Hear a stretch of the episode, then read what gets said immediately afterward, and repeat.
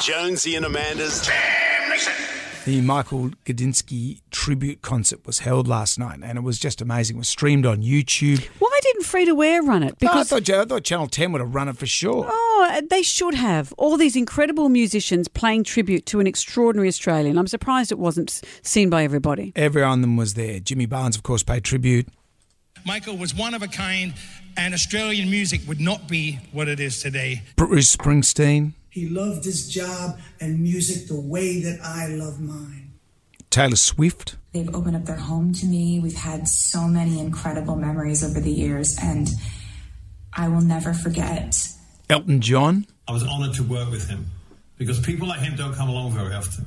We will cherish his memory, we will miss him, and we will take with us the fact that he loved what he did and he loved his artists. Ed Sheeran was there and he, he performed, and all these artists performed as well. Uh, he had a lot to thank Michael Gudinski for because Michael pretty much broke Ed Sheeran here in Australia, and which begat his international fame. Oh, really? And it's Yeah. interesting because Ed Ed flew here specifically. A lot of people were on on Zoom for this memorial. Ed quarantined here for a couple of weeks so he could be part of Yep. this memorial. And Ed uh, spoke about it, the early days of working with Michael. Uh, we did our first tour with him soon after that, and I quickly realised that uh, he was just a barrel of laughs. And I said it in my um, post on Instagram. He was just a tornado of joy, and just everywhere he went, he just lifted the room and then fucked off. And that's pretty much what he would do. You're right. But, Michael Gudinski was always like that. You be a invited. dervish. Yeah, he was. You get invited to. I remember once he invited us to go and see Bruce Springsteen when he performed here, and we went into the little corporate area, and Michael comes in, mate, how you going? Everything good? Yep, yep, yep. And then you're just talking to him, and then he goes, I got to go. Bruce needs me, and he'd be gone. He'd sort of exactly do that. He, it was like a, a, a dervish, as you say. Yeah. And then Ed performed a song that uh, he wrote specifically for him.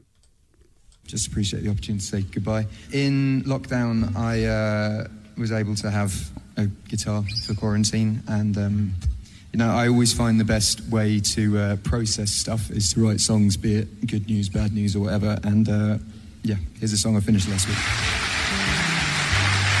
I wish that heaven visiting hours, and I would ask them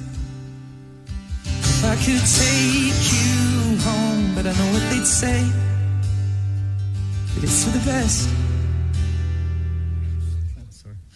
So I will live life the way you taught me, make it on my own. And I will close the door, but I will open up my heart. And everyone I love will know exactly who you are. Cause this is not goodbye, is just till we meet again. So much has changed since you've been away. Wow. What a what a tearjerker. And what a beautiful song to sum up how you feel when you've lost someone. Isn't it gorgeous? Jam Nation. With Jonesy and Amanda.